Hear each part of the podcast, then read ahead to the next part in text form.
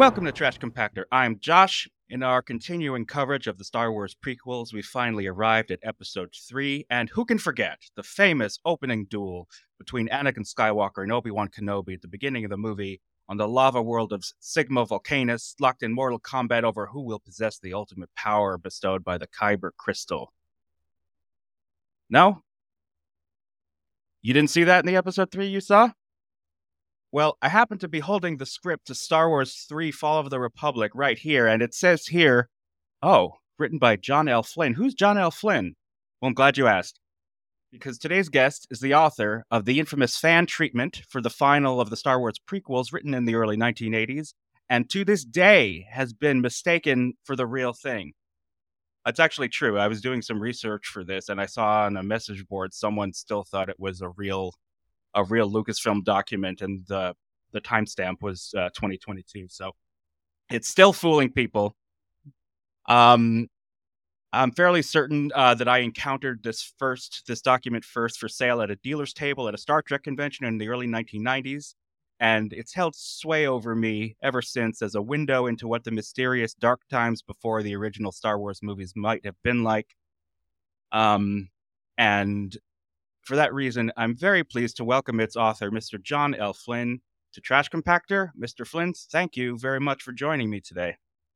Oh, thank you very much for having me. And it's actually Doctor. Oh, it's actually Doctor. Excuse me. Welcome, Dr. Flynn, to Trash Compactor. Oh, that's all right. Happy to be here.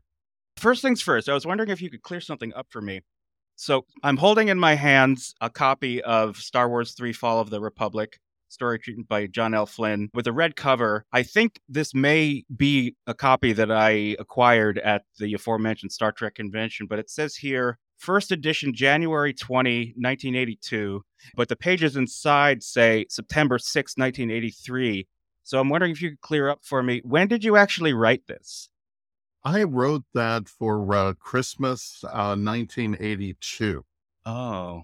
So okay. I was um, um, at the time um, working a minimum wage job.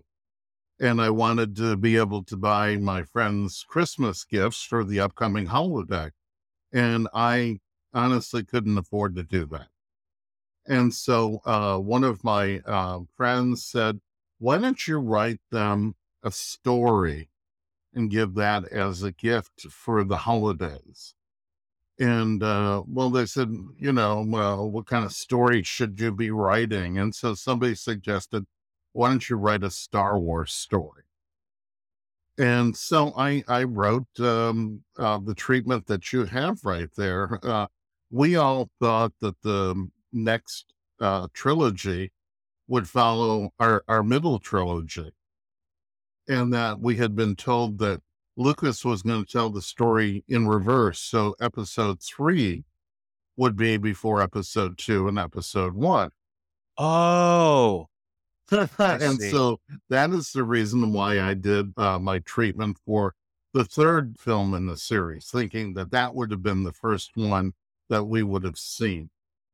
And so I, I literally wrote that for about a dozen of my friends. I bound it in the way that you have it there. In fact, it, it looks like it could be an original. And uh, I had the cover printed. It was a modest production, again, just for my friends at Christmas.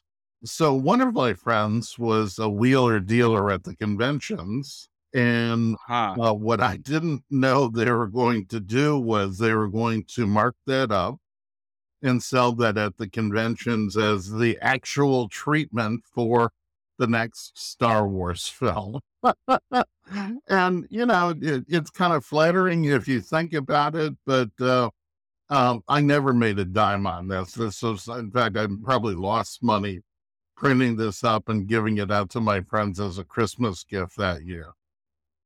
And um, this guy uh, reproduced hundreds, maybe thousands of these. And these went out all over the conventions. And um, that's kind of the the story of where that came from. Um, I, I the next Christmas I, I wrote a treatment for one of the Star Trek films and gave that as a gift. And uh, I think it was called The Trial of James uh, T. Kirk. And this was supposed to be uh, before um, the voyage home. You know what? That's actually lighting up some neurons that haven't fired in quite a long time. That that rings a bell. The Trial of James T. Kirk. I'm going to have to go and dig that up because now I'm curious to read it. Um, that's quite a story, actually. I think today they would probably term that going viral. right? Well, yes, you know, uh, that would be exactly uh, it. And again, it was kind of flattering, but I didn't know that this guy was going to make um, um, a lot of money from it. And you know what? I, I would go by, I would uh, surf by his table because I did a lot of conventions back then. I, I did maybe 12 a year. And I would surf by his table and I'd kind of listen to him. And he would be telling people, oh, yeah, this is coming from Lucasfilm itself and this is going to be the next movie. And oh my God. wow. That's really, yeah. So that actually fills in a lot of the puzzle pieces for me because I was always wondering how this sort of acquired the, the urban legend status that it did. And it seems, I mean, not on your part, certainly, but it seems that some of that was intentional showmanship, which is fascinating. I didn't know that. Would you believe before I finalized that there's a science fiction writer by the name of Alan Wold, W O L D. And at the time, I was aspiring to become a science fiction writer. I've achieved that now, but um, uh, I, I showed that to Alan, and Alan worked through the document and, and made all of the corrections for me. And he says, You know, I, I believe it, but, you know, I'm sure they're going to come up with something even more bizarre than that for the film. And alas, uh, you know, that's what we have was something pretty bizarre. Yeah, well, why don't we jump right to that? Because um, I reread it in preparation to speak with you. I hadn't read it probably since the early 1990s. And I was actually struck how many things in here kind of echoed things that ended up in the actual episode three that George Lucas made, episode three, Revenge of the Sith, came out in 2005. So 20 ish years. He wrote his after you wrote yours. You know, there were things like the idea that the death of Anakin's wife has something to do with his final fall to the dark side. There's a montage scene in your treatment of the fall of the Jedi as they make their last stand. Yeah. The end sequence is very similar with um, the various characters uh, where they end up sort of setting the table for episode four, the original Star Wars. And I was just wondering, I'm curious if you wonder because I certainly did. Do you think George Lucas ever read your treatment? Well, you know, this is interesting. A few years ago, and I'm, I'm thinking maybe 10 years ago, Lucas um, was publishing a magazine. Do they still publish their magazine? I, I don't recall. The Star Wars magazine? Yes. The Star Wars Insider is the official um, Star Wars magazine. Yeah. Yeah. So yeah, they still publish it. it. Yeah there was a person uh, working at Lucasfilm, and uh, he had a copy of my treatment. And he said, You know, I'd, I'd like to do an interview with you for the magazine. And I said, You know, that would be very, very nice. And he says, You know, you talk about a lot of things that ended up going into the final film. And I, you know, I, I have my doubts as to whether George read your script or, you know, maybe had somebody read it and you know, give him a, a rundown on what you had uh, put together. So we were all set to do this interview, sort of like what you and I are doing today. And at the last minute, George canceled um, the interview. And uh, he said to the guy, and I wish I could remember his name, but he was somebody who actually worked in uh, Lucasfilm and he was part of the magazine.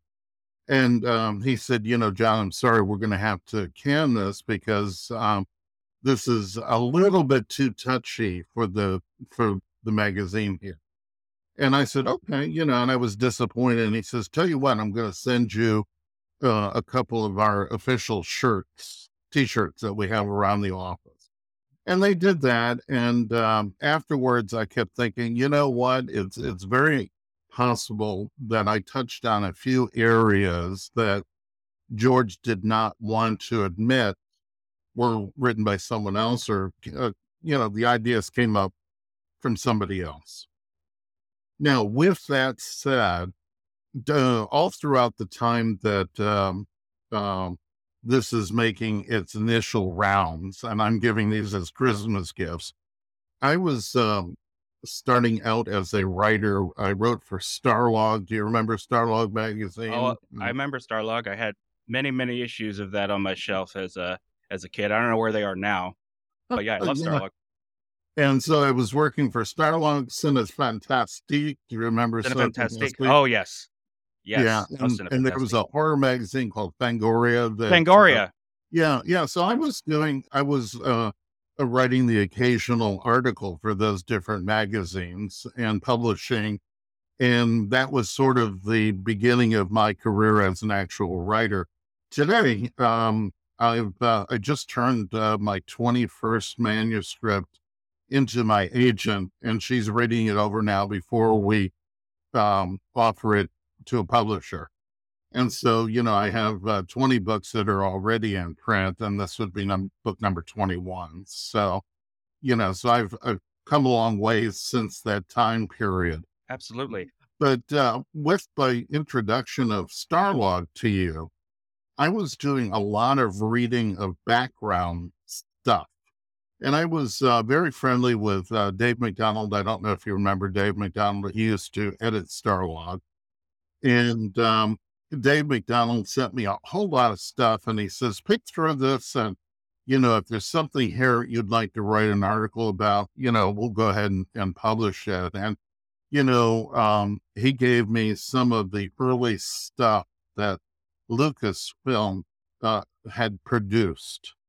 Um, in, you know, um, Lucas wrote a bunch of drafts. Um, and some of them were just um, like stories, some of them were actual scripts. And so I was able to read through a lot of this stuff. They were called the Journal of the Whills initially, and uh, unusual spelling on the word Whills. And uh, I had the opportunity to read through a lot of this stuff.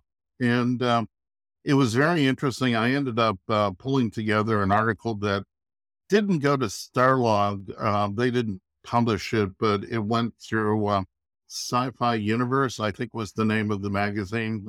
I don't know if that name strikes a chord with you or not, but it does. Yeah, so it was published in Sci-Fi Universe, and it was um, well, it was um, supposing if uh, Lucas had stuck to his different outlines and drafts and what would the Star Wars movies look like. And so, having read those, I had some preparation for um, writing my treatment. Um, and I should also say that um, around the same time period, I, I wrote a story about how Darth Vader became Darth Vader. Separate from this, you wrote a story. Yes, yes. And oh, fascinating. It, okay. it, went into one of those uh, fanzine magazines, and and basically he's all scarred up from his fight with Obi Wan. Mm-hmm. And um, he's taken by this mystical group of uh, Sith lords, and he becomes Darth Vader. They put on, you know, the whole uh, uniform and everything else. And so that went into a um, fanzine, and it was read by a lot of Star Wars fans. And and I, you know, I got good feedback from it. And so I wanted to incorporate some of that into my treatment. And so, you know, um, here's the genesis of a number of different things. But also, let me add that um, there was a series of stories that Isaac Asimov wrote called the Foundation Stories. I loved those as a kid. And um, I always felt that George Lucas had borrowed very liberally from the stories. And no so, doubt about it. and in, in constructing uh, my treatment, I tried to add into uh, the treatment that whole sense that came from Asimov. Now, I had the opportunity, I met Asimov on a number of different occasions. And, you know, when, when you finally do become um, an official SFWA member, Science Fiction Writers of America member, everybody then starts talking to you like you're one of them. And mm-hmm. so it was fun being able to talk to him on a level, author to author. And honestly, uh, where I get uh, some of my background about the society that is going on comes from there as well. That actually makes a lot of sense. And you saying that, I'm seeing it now. The um uh, the name uh, uh, Trantor of the city planet in uh, Lucas's prequel films, it's called Coruscant.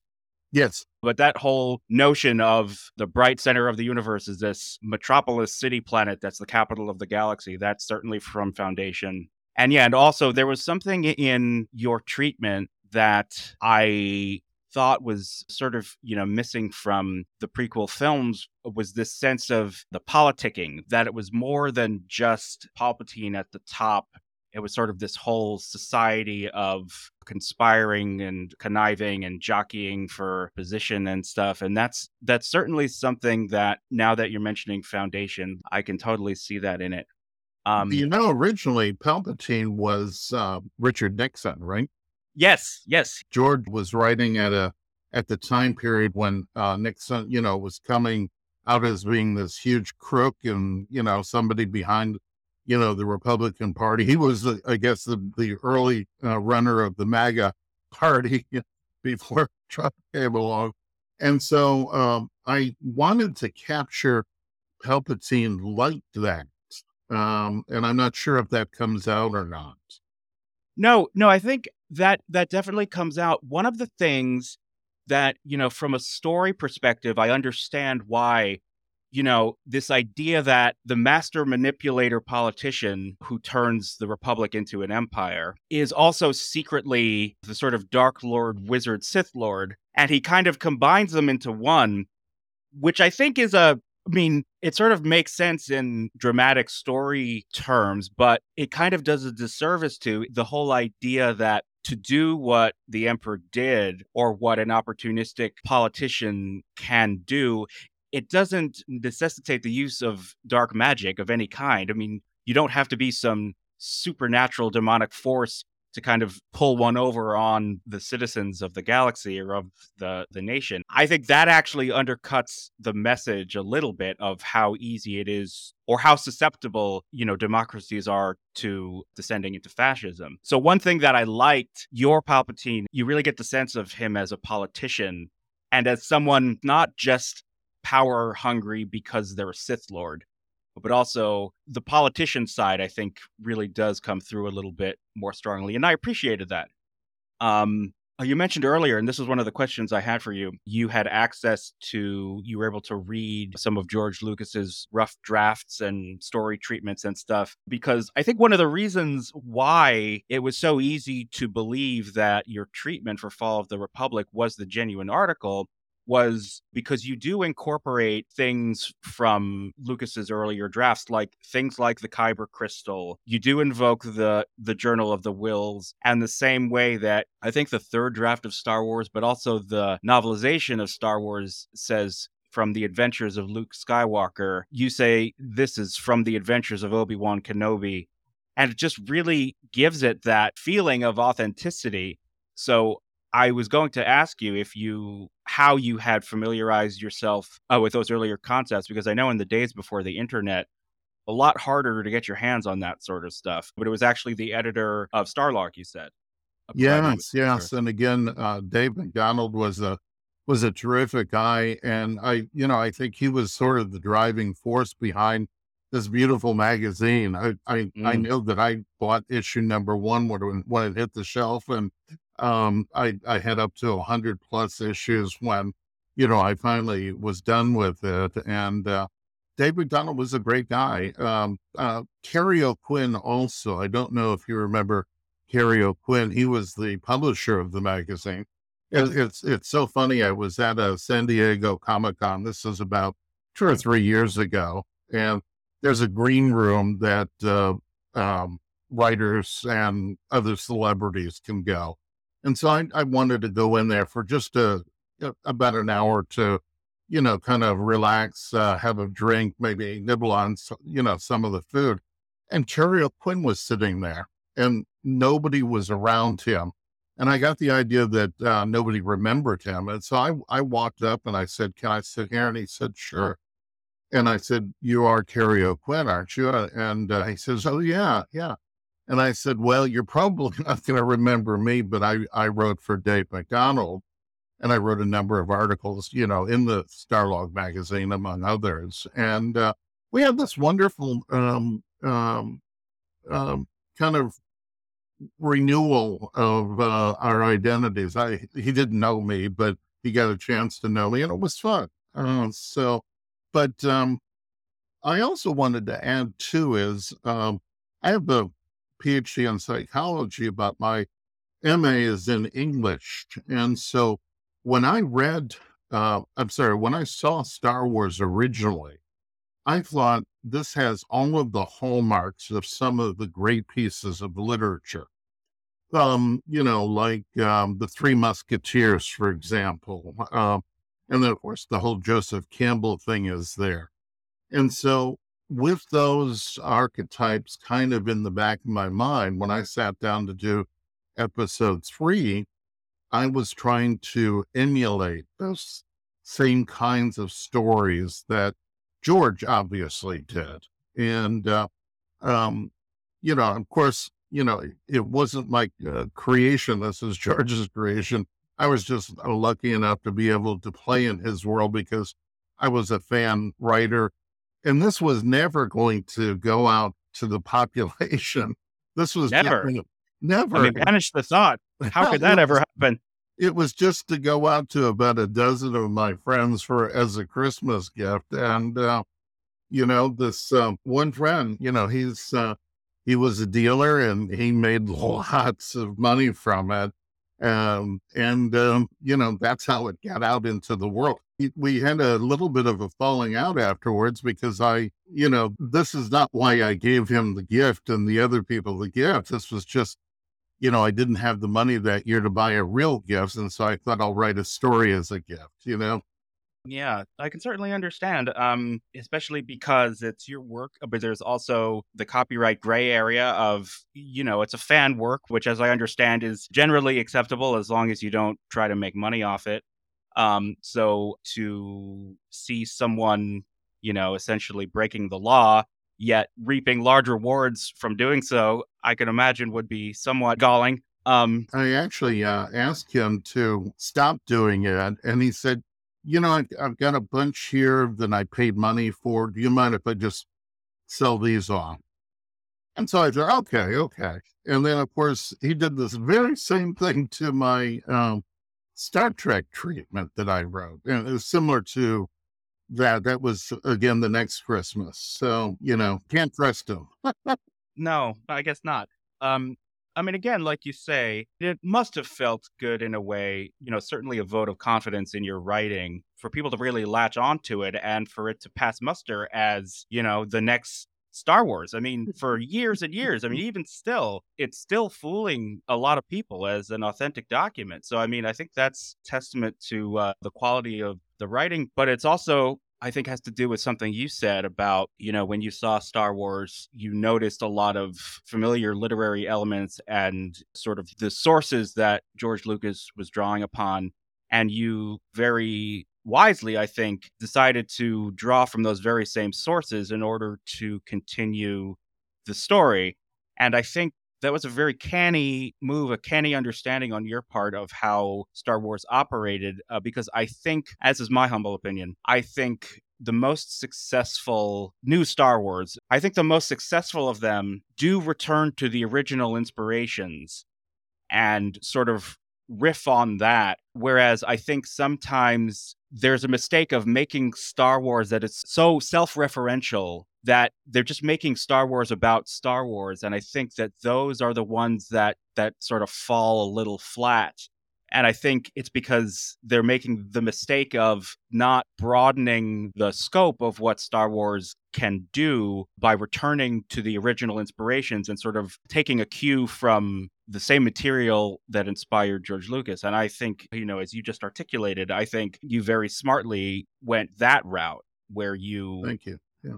You were like, okay, what is this movie, Star Wars? What is it doing? I will do that. Not let me make something that looks like that.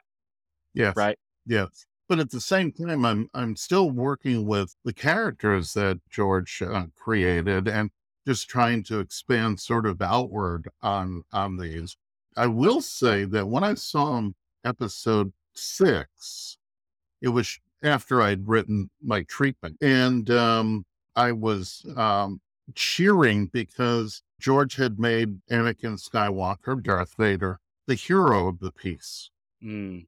And so, you know what? I, I always thought that the first trilogy, one, two, and three, should have been t- subtitled The Tragedy of Anakin Skywalker.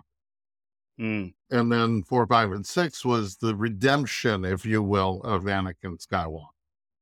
So, well, that's also very interesting because I think, first of all, uh, that's something that I don't think I I really realized, even though I'm seeing the date on the cover here, but I don't think I really realized until sitting down to talk with you just now that you wrote this before you saw Return of the Jedi.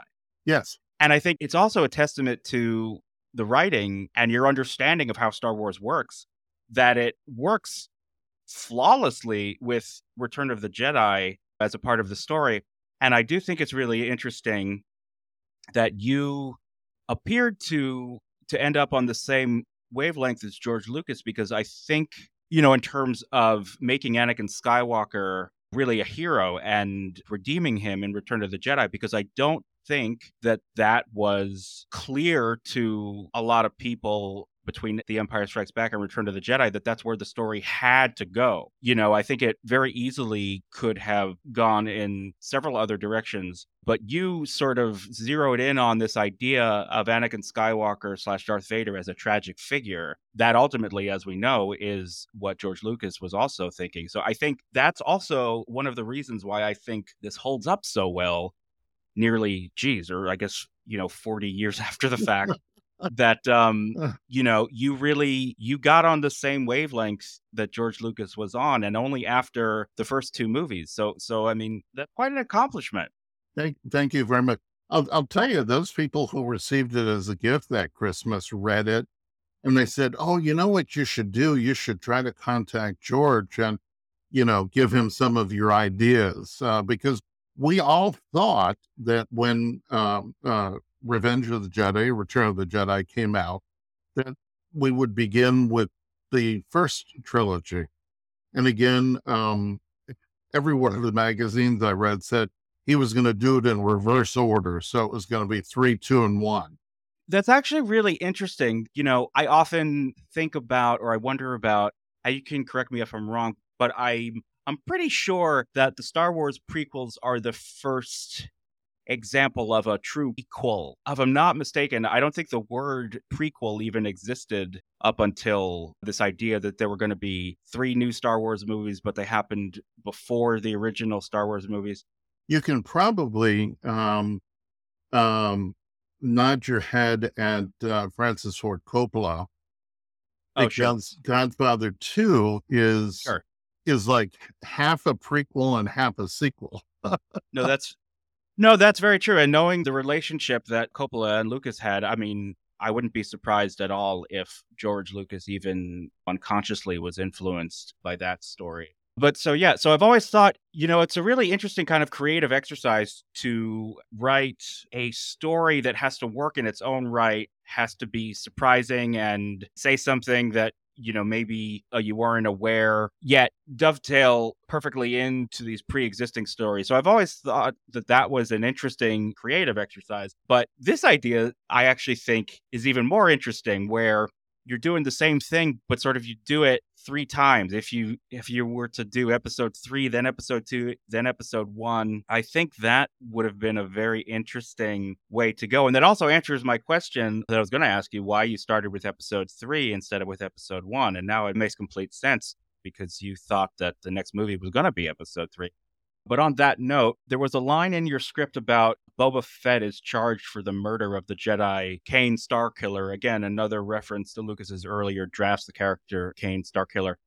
Uh, but then it says in your script, the parenthetical refer to Star Wars Episode 2. So I was just wondering, having thought through a lot of what was going to happen in Star Wars Episode 3, did you come up with any ideas or did you have a sense of what the shape of what episode two and episode one may have been like, sort of in continuity with the uh, Star Wars 3 that you wrote?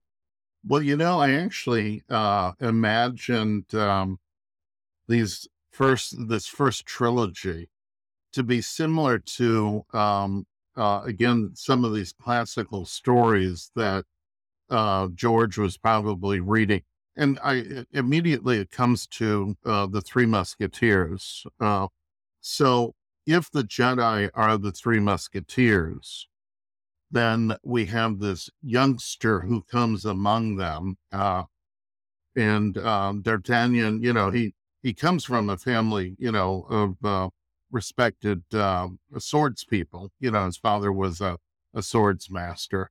And so I thought uh, that uh, Anakin was going to be not a kid in the beginning, but like a young man who comes to uh, the Jedi and wants to be like them, but for some reason they don't take him in immediately. But um, he has a friendship that develops with uh, Obi Wan, as as of course is in the story, and um, the character of Obi Wan is is like uh, the eldest of the three Musketeers, you know, Athos, and um, the other two are are there, and and one or two, one or both of them gets ki- gets killed off as you know the stories continue into Episode three, and so I imagine it would be something along those lines. And of course there's there's a, a woman involved and and she would have been um, um, something that came between D'Artagnan or Anakin, if you will, and Obi Wan. You know, who knows? Well, that's certainly something I know. There was a lot of speculation when the prequels were in the process of being made that Anakin was going to suspect that there was a relationship going on behind his back between Obi-Wan and Padme. And you've just connected the dots for me that I don't I don't believe I never made the three musketeers connection before. So what you're saying is that you envisioned Kane Starkiller as one of that three musketeers uh, yes. sort of triumvirate who would have met his end exactly the movie before. And episode oh, oh, see, exactly.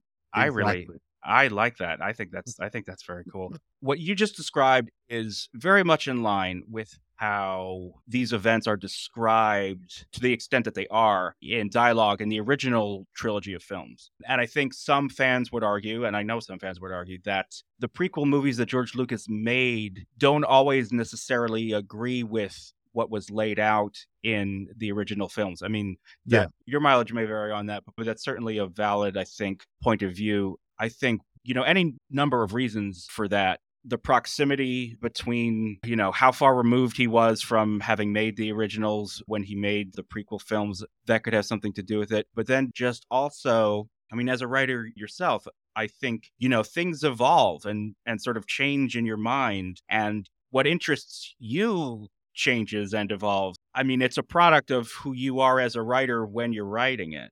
So I don't know that I would call any of these deviations necessarily mistakes because I think that that does a disservice to what the artist is actually doing and what the process of creating something actually is. Uh, but that said, you know, another reason I think your treatment still holds up is because it does dovetail very nicely with the things that were said and described in the original films. And ironically, I think as fans of a work, I think perhaps we have even more reverence for what is said in those movies than the creator of them and I guess I'm not really crescendoing to a point here, but I guess I'll just sort of ask you, you know, as a writer, do you sometimes see something someone else has written or created or a movie someone has made and say, you know, not what I would have done, though I see where you're coming from and I respect that that's what it is? Yes, exactly. And in fact, um, but the biggest complaint that I have heard from fans and it's a it's a complaint that I uh, share also for episodes one, two, and three, is that um, there's a lot of stuff in there that um, actually takes away from the fun of the original trilogy. And I thought if if Lucas had um, done away with a lot of uh, you know the political stuff that's in there, um, it would have been a lot more fun. I mean, think about it. Uh, do we do we have to know about what's going on in in France during uh, that period of the Three Musketeers? Not really. You know, you, we can make a couple of references and then let it go. And I, uh, again, I initially thought that that's how Lucas was going to go. He was going to have this, uh, you know, sort of quasi, um, you know, the Jedi were going to be like the Musketeers. Uh, they weren't going to be soldiers. They weren't going to be um, law uh, uh, law enforcement people, um, but they were going to have a, a, a point in the government somehow, and it was going to be you know these guys are going out and they're going to have a fun adventure, and that's how I imagined the first three films as being. And then, of course, you know, we got this fun adventure going on in episode one, and then things get to be a little bit more serious by episode uh, two. And then, of course, you know, all hell breaks loose in, in episode three as, as what I've written. So I imagine the, the original trilogy to be much more fun than it turned out to be. Um, yeah.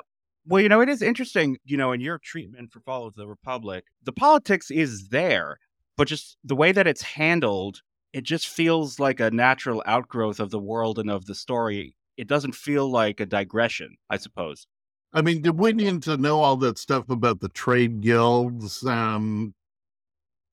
Yeah, well, um, you know, it's funny. So we're so we just recorded our episode on the Phantom Menace. So with uh, the podcast, we are uh, we're entering the um uh the the the beginning of our of our prequel themed coverage.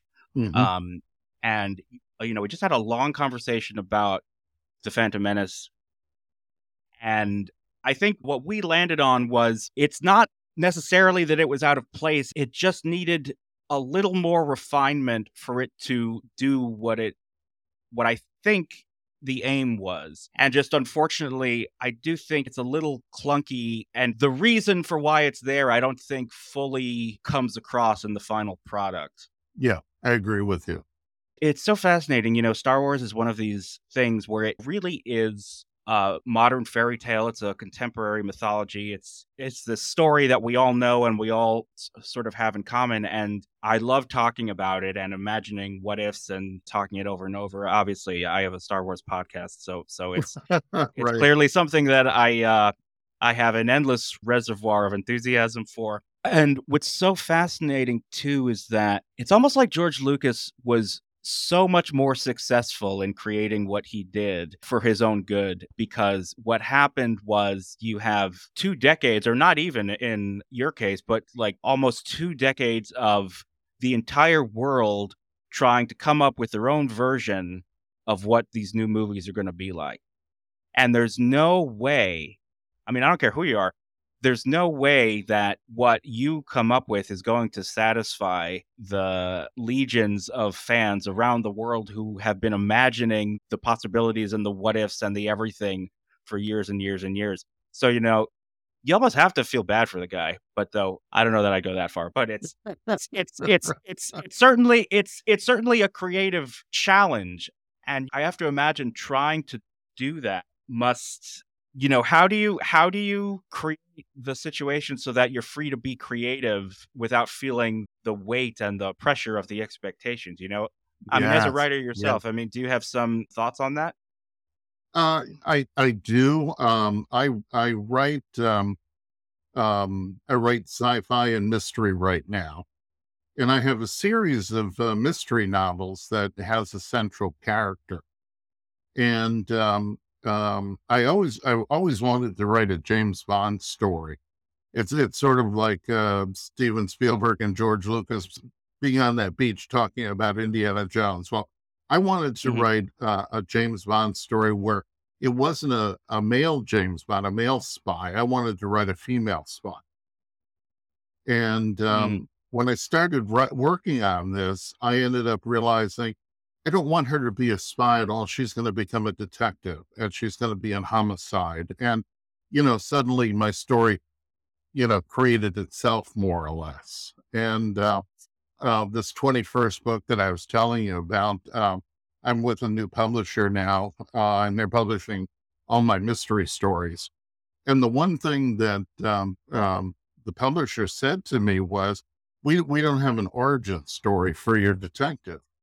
And I thought, "Oh, okay, let me write the origin story." And so that's what I've written. Is uh, that's book twenty one in, in my collection of books, and uh, it starts uh, twenty years earlier, and then comes up to date. So you've so written, so you've done you've gone through the same exercise. You you exactly. have written a prequel to your own universe. Interesting. Exactly, exactly. And so I was leading up uh, to imagine for a moment you're sitting down to watch uh, episode one. Okay. Now, do you remember how much fun uh, uh, Star Wars A New Hope was? I mean, to me, it was all of the Saturday morning uh, uh, cartoons and serials that I, w- I would watch. And so I imagine that episode one would be like, again, I hate to keep going back to the Three Musketeers, but that's that's a story I, I absolutely adore. And can you imagine uh, three Jedi's showing up? Okay, Kane Starkiller being one, Obi Wan Kenobi, and then there's another one, and they're saying, "Oh, for one, one for all, oh for one." I mean, and uh, they have to go chasing out to fight bad guys with their lightsabers. I mean, and it doesn't matter that it's a trade guild or whatever. It's just they've got to do this, you know? And how much fun it would have been to then have um, Anakin as as a young man, you know, he's a teenager coming in and oh, I'm I'm going to join you guys, even though I don't know everything, you know, and that's how I imagined episode one would go. And mm. um, eventually, you know, he would be introduced to the, um, you know, to the whole order of the Musketeers, and you know, there would be a beautiful woman involved, and you know, et cetera, et cetera, et cetera. And but again, I kept thinking this whole notion they're pulling their lightsabers out. And one of them says, one for all and all for one. And then they go running off to do whatever they're going to do. That's how I wanted to see episode one start. Mm. And um, it, it it's it's it's very heavy the way that episode one is right now. It doesn't have the light, uh, fun touches that I would have liked. Well, you know what's interesting about that? Because I just had a very long conversation about this very subject of episode one. Mm-hmm. Um, one of the things that we were talking about was how the tone of episode one varies wildly like there's the very heavy, as you say, political stuff, and that's right alongside you know, very cartoonish, some might say juvenile humor. And it sort of moves from one extreme in tone to another, you know, versus something like what you're describing, I think, you know, is light, but not not unserious. Right. Yeah. Yes where I think there's an attempt, I think, in episode one, The Phantom Menace, the film, to introduce some some levity through things like the character of Jar Jar, through the, you know, some of the elements of it that seem overtly designed for children. Whereas I think, you know, another way to go, and I'd be very curious what George Lucas's thought process was. You know, it's just one of those things that, you know, we'll just never know.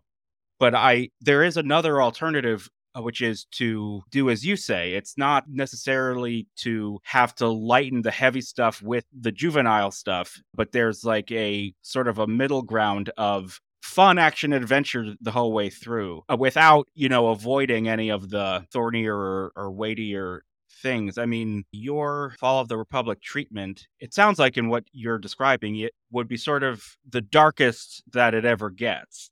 Yes.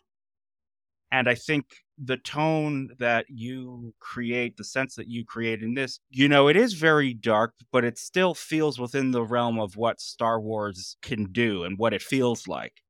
Mm-hmm. Um, yeah, you know, again, I think, I mean, I know I keep saying this, but I, I think that just in talking to you and having recently reread The Fall of the Republic script, I now have a much better, I think, understanding of why it has persisted for so long as you know this sort of curio or an object of fascination with Star Wars fans. It's because there is something about it that feels very genuine. It feels like a very plausible version of what Star Wars Episode 3 may very well have been like in some other alternate universe.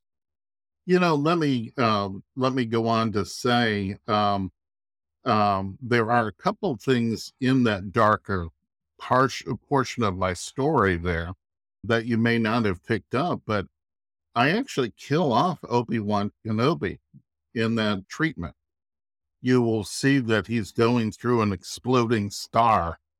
Oh, he, that's interesting. He he's not supposed to have survived. And so when I first saw Star Wars and A New Hope, I imagined that Obi Wan Kenobi was a Force ghost, even though, you know, long before we came up with the idea of Force ghost. I thought he was, you know, not not alive. I, you know, and then when Darth Vader slices him in half, there's no body that's there. Right, because he was never there. He was a Force yeah. ghost the whole time. That's fascinating. You're right. I didn't pick up on that, but I'm looking at what you wrote again, the end. Yeah. So, because I think it, the reason that that didn't land with me is because we all assume that, I mean, or I guess not we all, but um, I assume that he stays alive because he shows up in the next movie, right? Yeah, yeah, of course. But now that you're saying this, uh, yeah, he he flies through the core of the exploding star. You do see him again in your sort of closing yeah the montage here. Yeah, but that doesn't necessarily mean that he's in corporeal form. Yeah, that's in- yeah. that's very interesting. I didn't and um, I didn't um, And what about um, my portrayal of Yoda, uh, for that matter? I appreciated your portrayal of Yoda. I I am of the opinion in the Star Wars prequel films that we got, I'm one of those who didn't love that he he fought with a lightsaber. And I thought that your portrayal of Yoda, I think, preserved a lot of the mystique of the character um, that I think in the prequel films he you know there's a um i don't know if this is going to make any sense there's like an acting a piece of acting advice where it's something along the lines of never show them your top because there's nowhere else to go because they've seen it. And I kind of feel that way with Yoda that he would seem much more powerful if we never actually saw him with a lightsaber and see what he could do. It would be much more powerful the less we see of him so so I actually I actually really appreciated the way that you handle Yoda. And I'm actually just now realizing again because I only just in this conversation realized that you had only seen The Empire Strikes Back when you wrote it. You hadn't seen Return of the Jedi yet. Yes. So yeah. so your your depiction of Yoda is based solely on that one film, which again is it feels so in line with the rest of the the trilogy. It's really a testament to how well you were able to to understand the character and what it was supposed to feel like. Well, I'll, I'll tell you something else, Josh. Uh, my um, uh, my grandmother um, is the person responsible for having raised me and given me the values and morals that I have. And um, I, I saw The Empire Strikes Back, and then she died over the Fourth of July holiday. And then I saw it again just after that. And you know, I've seen The Empire Strikes Back more in a theater than I've ever seen it on television. And when I'm watching the film after her death, I'm seeing in the character of Yoda my my grandmother. And I am imagining, you know, this powerful individual um, who doesn't have to use a, a lightsaber or anything else to to you know uh, control the force. In fact, you know, we see uh, Emperor Palpatine, you know, he's able to shoot those um, uh, lightning bolts out of his hands and, and whatever else. I, you know, I imagine Yoda being like that as well. You know, he doesn't resort to a lightsaber. Although we we certainly have a couple of uh, hints and, and clues of that because in The Empire Strikes Back, he, he takes a liking to Luke's a little flashlight that he has, which right. kind of looks like a lightsaber. Uh, yeah. But I, I just imagine a character who is beyond, um, you know, lightsabers. You know, he he has yeah. so much more powerful than that. In fact, I I think um, the the uh, prequel trilogy misuses Yoda. I would well, have much preferred him more like where I am in my story than you know like how he was used. Well, that actually reminds me of something that I wanted to touch on. Like the way that the Jedi are depicted in the prequel films, they're depicted as essentially, you know, very cozy with the government. I mean, their their Jedi temple is uh, within sight of the uh, the Senate chamber, and mm-hmm. you very much get the sense that they have a very close relationship with the Senate itself. I mean, certainly the uh, the executive in the first movie, the Chancellor has sent them on this mission. It is kind of interesting because I think the way that I had imagined it was something more along the lines of what you're describing, where there's sort of an um, an organization. It's, it's not a part of the government, but they're sort of their their own thing. It's a belief system. It's a way of life, and they sort of they come and they go and they intersect with galactic affairs obviously at certain points but they're not part of the hierarchy if you will like they're sort of beside it yes absolutely and Yoda, I don't know, there's something very weird to me the idea of Yoda sort of literally sitting on top of this ivory tower, mm-hmm. you know, in a circle of these, I don't know, bureaucratic monks. Yes you kind of want him to to be above that. Yes. Yes. I mean, or beside it. This whole idea that you know Yoda is kind of off doing his own thing, and Obi Wan has to seek him out for advice, mm-hmm. right? Mm-hmm. Like in your script. That's more in line with how I imagined Yoda, the position he would have in the galaxy. It's sort of he's not he's not at the top of the food chain. He doesn't have to be. He's Yoda. Yeah. Right. Yeah, it's sort of. Yeah. I am very curious why George Lucas went the route of, you know, really formalizing the Jedi Order, you know, making them, a, you know, a real rigid institution with like a a ruling body and a very close relationship with the government. I think there are a lot of I think there are a lot of interesting ideas in there. It's just I mean again, there's what was laid out in the original trilogy and what it led one to imagine the Jedi were like. And then there's what he decided to do, he being George Lucas. And again, there's nothing wrong with what he did. He can do whatever he wants. It's just, I think how you envisioned Yoda and the role of the Jedi felt, you know, more like what was being described in the original trilogy. And again, it's only a handful of lines in the original trilogy where they even, you know, mentioned the Jedi or anything that happened before the movies. So, you know, maybe we were all wrong. I don't I don't know. Um, well, uh, again, if I could go back to uh, the Three Musketeers, they're um, they're not an an order, if you will. They're not police. You know, they're right. They're this group. Uh, they're the captain. Um, uh, there's a captain there that uh, kind of oversees them. Uh, Treville is his name, mm-hmm. and um, uh, they're sort of the king's men, if you will. But you know, you've got a very weak king, and uh, the Pope um, is really the strong force there. So, you know, the Pope is like Palpatine, really, if you think about right. it. And the Pope actually has his own men. So the Cardinal has his own guard. And they're always at odds with the, if you will, the Jedi or the Three Musketeers. So that's that's more how I had imagined uh, uh, how the Sith would be with the Jedi and, and so on. I mean, they they they add all of this mystery and stuff behind the Sith that I don't think needed to be there at all. But okay, it's there.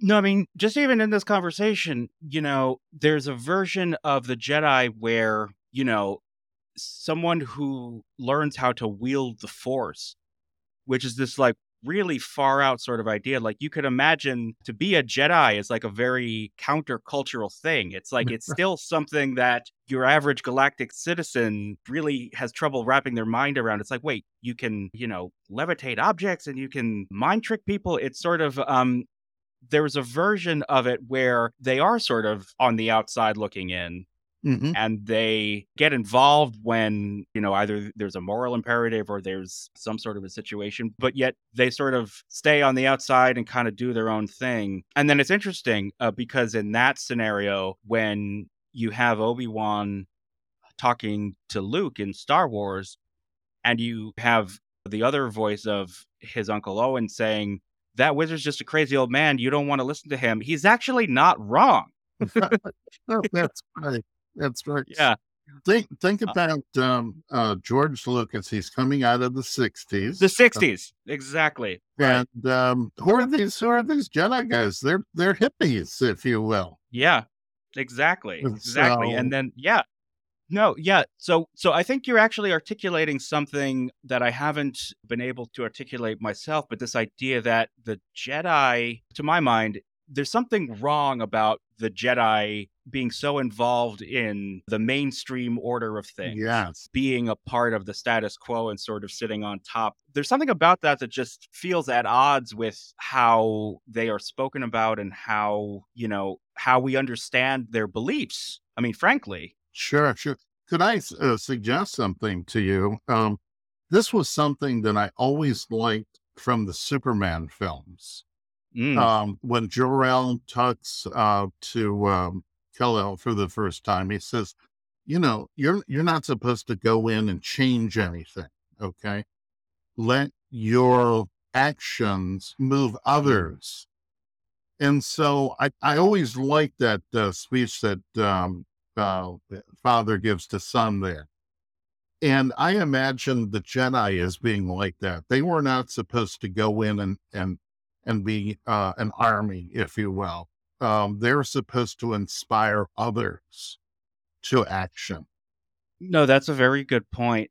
And I think, you know, I think this is an idea that's present in the films as they exist, though it still doesn't contradict anything that we're saying with this whole idea of General Kenobi. Years ago, you served my father in the Clone Wars. Mm-hmm.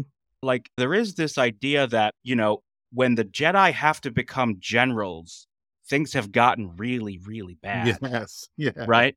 So I think it sort of speaks to the dire state of affairs in the galaxy that the Jedi, they do have to become the army because things are so desperate. Mm-hmm. Mm-hmm. Mm-hmm. And Obi Wan, when I was thinking about the character, obviously we know him as Ben. Okay, so he's kind of like the common man, if you will, the the man in the gray flannel suit. Okay, everybody wears a gray flannel suit, all right.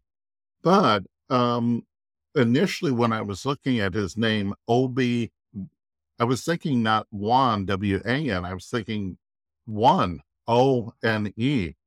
And so, uh, you know, I was mistaken myself. I was thinking that Obi Wan was maybe a clone of the original Obi, whoever that was. And so, mm. you know, there, you know, my, I, I don't have that in my treatment, but that was something that I was thinking about when I was writing my treatment. Do you want to know what is so fascinating to me? We also had this discussion that, um, you know, the line you fought in the Clone Wars is so evocative of so much, so much more than I would argue you could even really satisfyingly depict in a film one wonders if maybe you lose something when you actually commit these stories to film. It's sort of a perverse joke, and it sort of always was from the original Star Wars. I know on original release it never said episode four, though I think he had wanted to have an episode number, but it was decided that it would be too confusing and like to just dispense with all that because this movie's already is already wacky enough. Mm-hmm. but this idea that it's implicit in the nature of the movie as seeming like it's part of a Saturday morning serial. And also with the episode number starting at four, this idea that something happened before, but we're never going to tell you what it is. Uh, mm. because that's sort of not the point of the exercise. The point of the exercise is to fire your imagination, make you wonder what it was that happened. It's for you to come up with the story of what happened before. And in that sense, I think that Star Wars 3 Fall of the Republic by John L. Flynn is the most authentic Star Wars you can get. Uh, thank you. Thank you. That's very nice of you to say that. Um, do you know, um, one of the master strokes in Steven Spielberg's Jaws is you don't see the shark that much mostly because the shark didn't work. Okay. Right. So I, I think um, working off what you just said, um, I think it's better that we don't see the Clone Wars. Okay. And in fact, uh, the Clone Wars, I, I was bored to death by, you know, what they produced. Um, in the name of the Clone Wars. I'd rather not have had all of that and had that left more to my imagination because my imagination is going to fill in blanks that, you know, are going to be 10 times better than what was ever come up with on the screen. Are, are you on, on the same page with me, maybe? No, yeah, it's very true. You know, George Lucas, he often says in interviews that he had to wait so long to make the prequel trilogy because the technology wasn't there to mm-hmm. realize his his vision. And I think for him that is true. But I think that there's something to be said for the restrictions of not being able to show everything because it forces you to leave more to the imagination, to be more evocative with mm-hmm. what is not shown, what is not said. Exactly. Exactly. Um, and one of the interesting things to me about you know the prequel trilogy is like they're oh, they're constantly you know you know talking about the nature of the force and you have this introduction of the midichlorians yes. uh, the sort of you know biological explanation for the force and there are ways that i can you know rationalize that to sort of make it fit within my conception of what star wars is but at the end of the day, everything you need to know about Star Wars, the backstory, and the Force is still all said in that first movie. Yes. Like the way that they talk about the Clone Wars, like it's all contained in that short conversation. It's just all, I mean, that's all you need to know about it. Yeah, yeah, yeah, yeah. And again, there's a universe where uh, the prequel films are never made, and Star Wars is always starting in media res, I think is the term. Yes. Where the movie is demanding of you, the viewer, the audience, to imagine, come up with what happened in one, two, and three. I think that there's there's something sort of uh, you know, lovely and and and charming about. I love that. I love that. I agree with that too. Yeah, but that's not the world that we live in. But I mean, I mean just life. and and I will say that um, uh, Lawrence Kasdan, um, uh, one of my favorite films is Raiders of the Lost Ark. Lawrence Kasdan is such a genius, and um, he he he actually builds that um, the world building for Star Wars right there in the second film. And, um, you know, a lot of what Lucas talks about, uh, Lawrence Kasdan actually imagines uh, for us on the screen. And I, I, will say that that's some of the best writing um, that I have ever seen. Um, I, again, I don't mean to dismiss uh, A New Hope.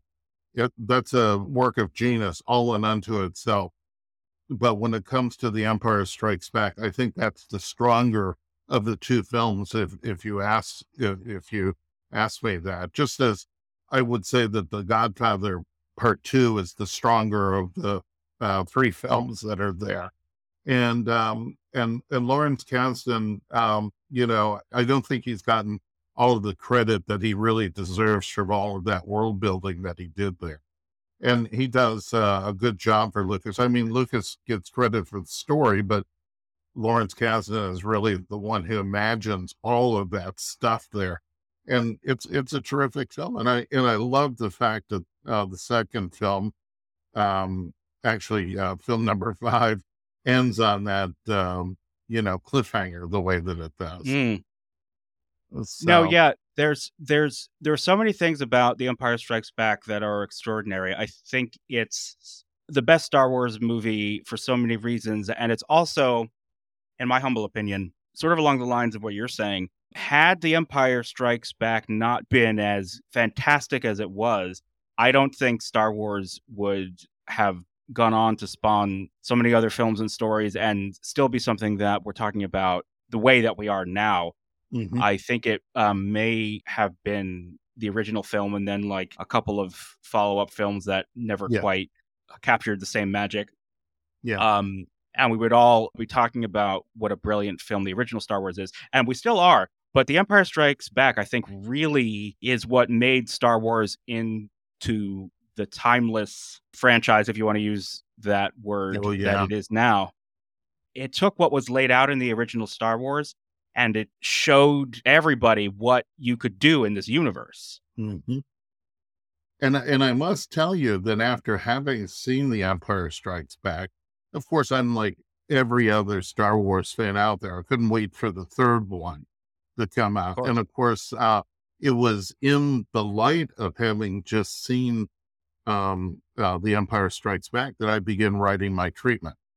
Exactly. Yeah. So that's um, you know, one of the themes that is emerging as I do this podcast is the degree to which Star Wars really inspires creativity in people.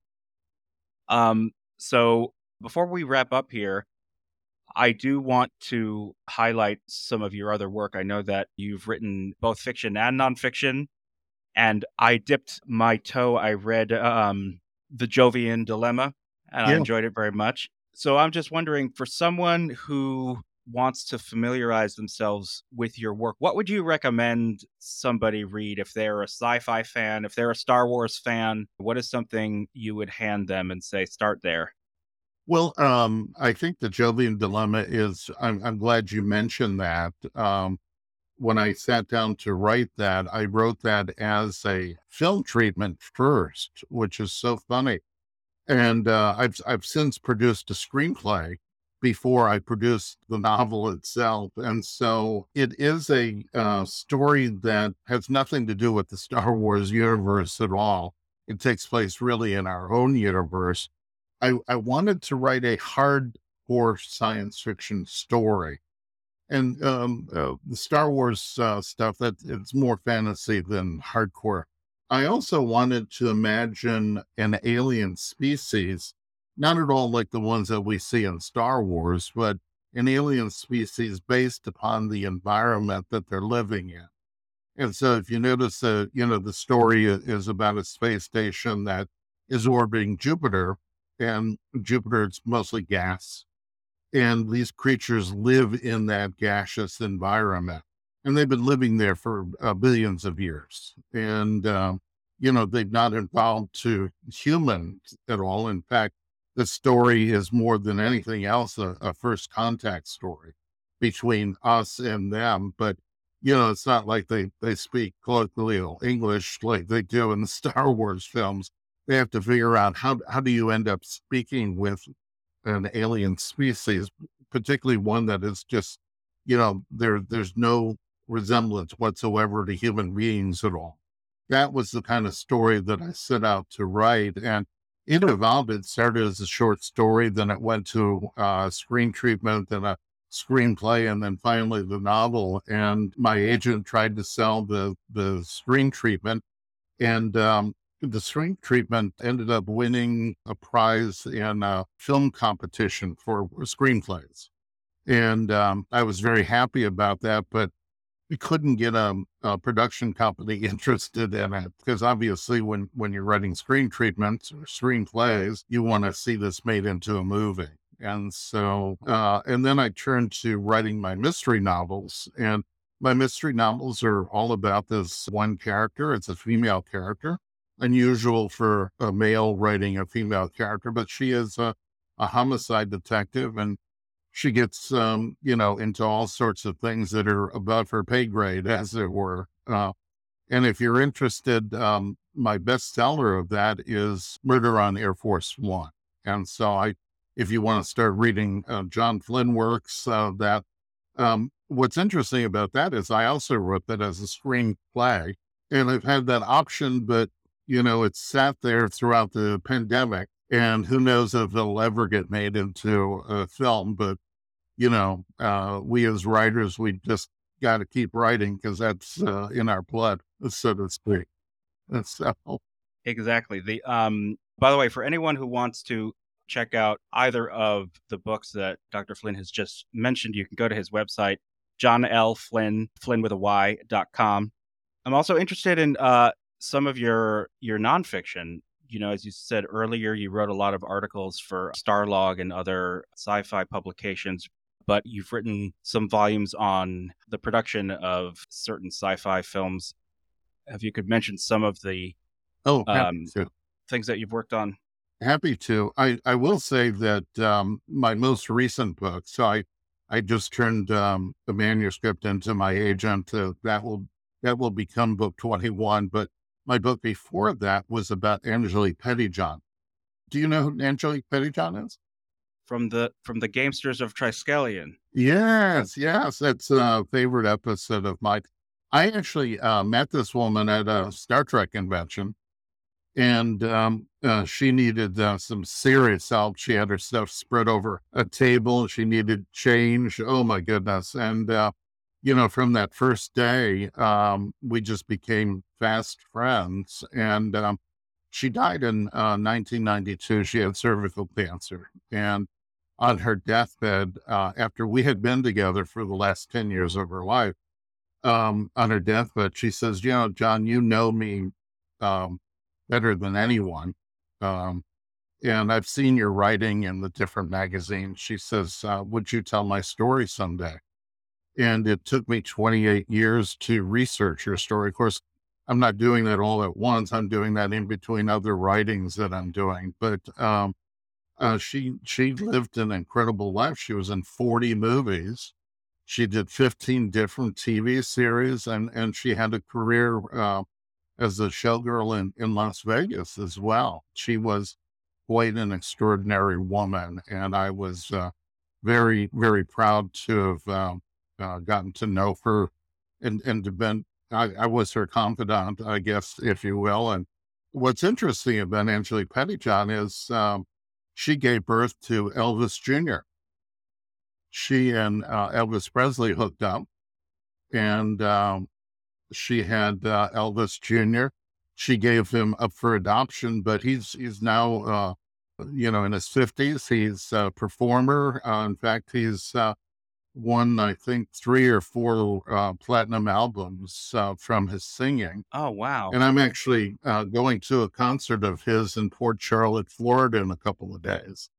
And he he asked me to come and, and sell copies of the book because his story is also told in that book. He wrote the uh, foreword to the book, and then toward the end of the book, there's more about him as uh, a performer and how he came into being. Uh, so, so is that book available now, or is it forthcoming? Oh no, it's out there. You can buy it on Amazon.com. Uh, in fact, um, you know, all 20 of my books are on Amazon.com. That one's called, uh, I, I had originally called it uh, the Star Trek siren, but Paramount wouldn't let me use the word Star Trek in my title. So it ended up becoming uh, the sci fi siren. I think the sci fi siren still works. I mean, I feel badly. You said that she was in 40 movies and 15 TV series and all these things. And, you know, you mentioned her name, and I'm thinking of this one episode of Star Trek, you know, when in reality, she, um, from what I know of her, she did so much more than that. So I think that is definitely next up on my reading list. I'm I'm very excited to uh, to dive in. Were you ever a uh, fan of uh, Get Smart? Uh, yes, I was. I actually recently started watching it again for the first time since I don't know since the 1990s uh, when it was on TV all the time. She was on Get Smart. Yeah. Do you remember the character uh, Charlie Watkins? Was that Angelique Pettyjohn? Yeah, yeah. So the character oh. of Charlie Watkins is uh, is um, a man, and it's it's literally a man, and he's a master of disguise. And so his disguise is this beautiful, gorgeous woman. oh, that's funny. That and that's really Angelique Pettyjohn. And you know, it's funny. She got more mail than um, Maxwell Smart's. Uh, well, her name is ninety nine, I think. Yeah, on the show, yeah. and uh, so 99 uh, was not happy with the fact that Angelique got so, much so much more mail than her. And she wasn't really a regular on the show. She did like four or five episodes. And so 99 says, You've got to cut her part. she can't yeah. get more mail than me.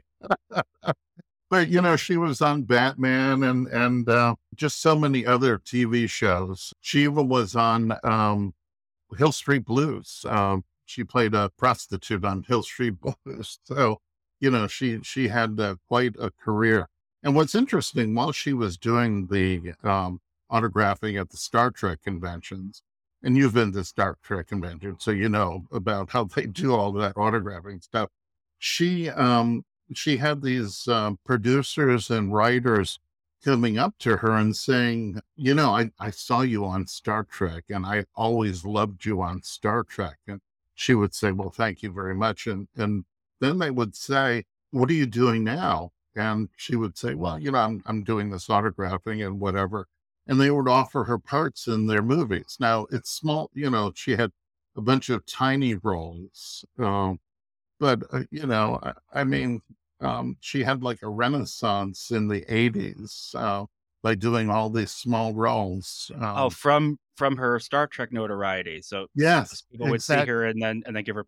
Oh no, yeah, that's lovely. Yeah, I mean that just I mean that just goes to show how how work begets work, and you never know what the thing is that that is uh going to become, you know, your calling card. What's going to open that that next door. I think that's kind of the nature of of any creative industry or the entertainment industry. You just gotta. I mean, as you said, you keep you keep plugging away because you never know what the thing is going to be. The thing that resonates for whatever reason. Now, you know, early on in um, in my career, I did, of course, the the Star Wars piece, uh, "The Fall of the Republic," and it it continues to haunt me, but not in a bad way. Uh, I'm always happy to talk about it with uh, with fans, and you know, somebody will come racing up and say, "Will you sign this for me?" And I'm thinking, well, sure, I never got paid for it, but I'll sign it for you. No, that's really lovely. I was I was going to close by asking you how it feels to have written yourself into the Star Wars story, but that seems as good an answer as any. I I got to tell you, I I love the Star Wars films. Um, I've seen them so many times, and of course the the middle trilogy. Um, you know, the other ones are okay, but I love that middle trilogy, and um, you know, if I go go to my grave and the best thing that they can say about me is I I wrote Fall of the Republic, well, I guess that's not a bad thing, is it? Absolutely not. Definitely not. Well, Dr. Flynn, I really do want to thank you very much for being so gracious with your time and for taking the time to chat with me about this. It was really it was really a lot of fun. I'm really glad I was able to find you and that you're as lovely to talk to as I hoped. Well, I had a lot of fun too. Thank you very much. Um, and again, once again, anything you want to know about Dr. John L. Flynn and his work can be found by visiting his website, johnlflynn.com. Again, that's Flynn with a Y. Transcripts of this episode and all of our other episodes are available at trashcompod.com. And we are Trashcompod across all social media. And we will see you on the next one.